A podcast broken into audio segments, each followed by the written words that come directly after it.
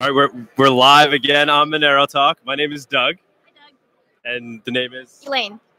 You just gave a great presentation. I overheard somebody say it was the best presentation they've heard at a crypto conference. I think they were being a little bit generous with that, but thank you. So I found it interesting. I don't know if I completely followed the logic of the argument that's essentially being made. You're saying, you know, Bitcoin is kind of, it's the creation of money. And so it's built in a way where it's unsanctionable. Right. I'm saying that if technology, you know, well, Bitcoin is unsanctionable, or Lightning is unsanctionable. And if something is unsanctionable and enough people use it, then sanctions will stop being a political tool because, like, people cannot always find ways around it. But how is that? What I guess what I'm not following is how is Bitcoin not sanctionable when we saw what happened in Iran? Well, what we might not see in Iran is a lot of is people can transact all over the Lightning Network without having information about their transactions be public or publicly settled on the blockchain. Lightning Network basically serves as a giant clearinghouse or a private clearinghouse. So we don't actually know who's sending money to whom. There was the Lightning Trust Torch, which we have a map of because everyone tweeted whenever the torch moved. But if people hadn't tweeted about the torch moving, then it would have stayed in the dark. But isn't that kind of theoretical at this stage? I mean, I know that the idea is everybody will be using Lightning. But we've actually seen coins get blacklisted in Iran, right? So isn't that effectively, didn't we see sanctioning? Yeah, that's actually a really good example that you bring up. The Treasury Department, OFAC, did list two sanctioned addresses belonging to Iranian hackers. And a few weeks after that was listed, they gave an interview to the New York Times and said, hey, we generated new addresses already. Who said that?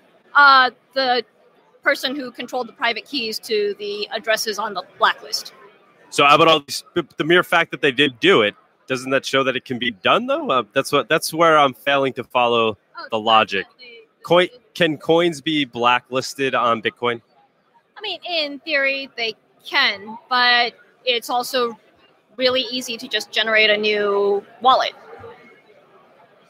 Okay, so with this recent hack that happened, those coins someone's going to attempt to use those coins. Can't they be followed through the chain and essentially blacklisted, and people won't want to accept these stolen coins? If all the transactions happen on chain, then yeah. But if these hackers then instead open a Lightning channel and do all their transactions offline and then close off the channel, then there's no blacklisting in Lightning. All right, but with the money, if I take a $1 bill out of my pocket or a $100 bill and I give it to you, I don't have to use separate tools to make it work as money. Money works as money.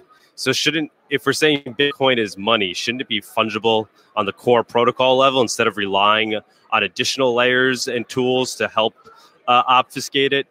If it's actually money, shouldn't it be fungible and not blacklist? You won't be capable of blacklisting it if it's fungible on the core protocol level. I guess that's fair.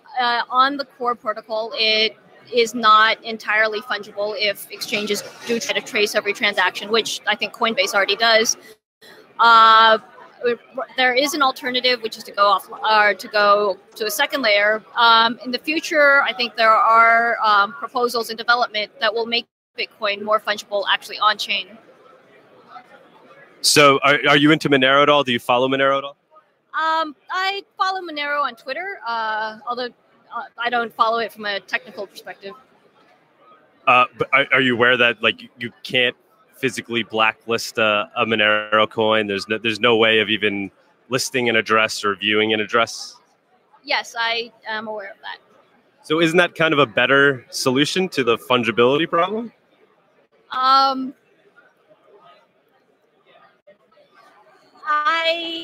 If Bitcoin had come out and it was built exactly like Monero, I think that would have been favorable, but the truth is, like, network effects do matter. And I mean, I like Monero, but one is more widely accepted than the other. Yeah, certainly Bitcoin's got Monero beat there. It's the first mover. It has the network effect. But do you think Bitcoin is flawed because it's not fundable on the core protocol level, and ultimately it's not going to become the digital cash we hope it to become? Well, I wouldn't call it flawed. I would call it a work in progress. And I would say the same thing about Monero. Oh, Monero is certainly a work in progress. No doubt about that. I don't think anybody would claim otherwise. But I feel like it's... Do you feel like Monero has achieved digital cash more so than Bitcoin has as of today? I don't follow Monero closely enough to really be able to comment on that. I feel like it's still more under active development since there are frequent hard forks, and I don't. That could be a factor for some people. Okay. Yeah, not trying to push the Monero initiative too much. It was just I found it hard to follow the logic of the presentation when Bitcoin is in fact completely transparent, and it's a global ledger that everybody shares and can follow, literally follow everyone's transactions. So to me, it seems like we're moving in the opposite direction potentially with Bitcoin, where we would kind of move towards this dystopia where everyone... So you gave the example of one of the Amazon things in your home, which is quite scary. But now what if everybody's on this digital ledger that every government has access to, every corporation has access to, where all transactions can be traced and followed? Well, I mean, there are... developments in progress. I mean, CoinJoin's already out there, and there's Pay2EndPoint, so it doesn't have to be totally traceable. I think that Bitcoin will eventually get there. And if this was a Monero conference and like all the attendees were Monero maximalists, I probably would have focused my talk more on Monero. But I mean, Bitcoin was just the topic at hand. Okay. Didn't mean to push back too hard, but I just wanted to kind of make that comparison of Bitcoin to Monero.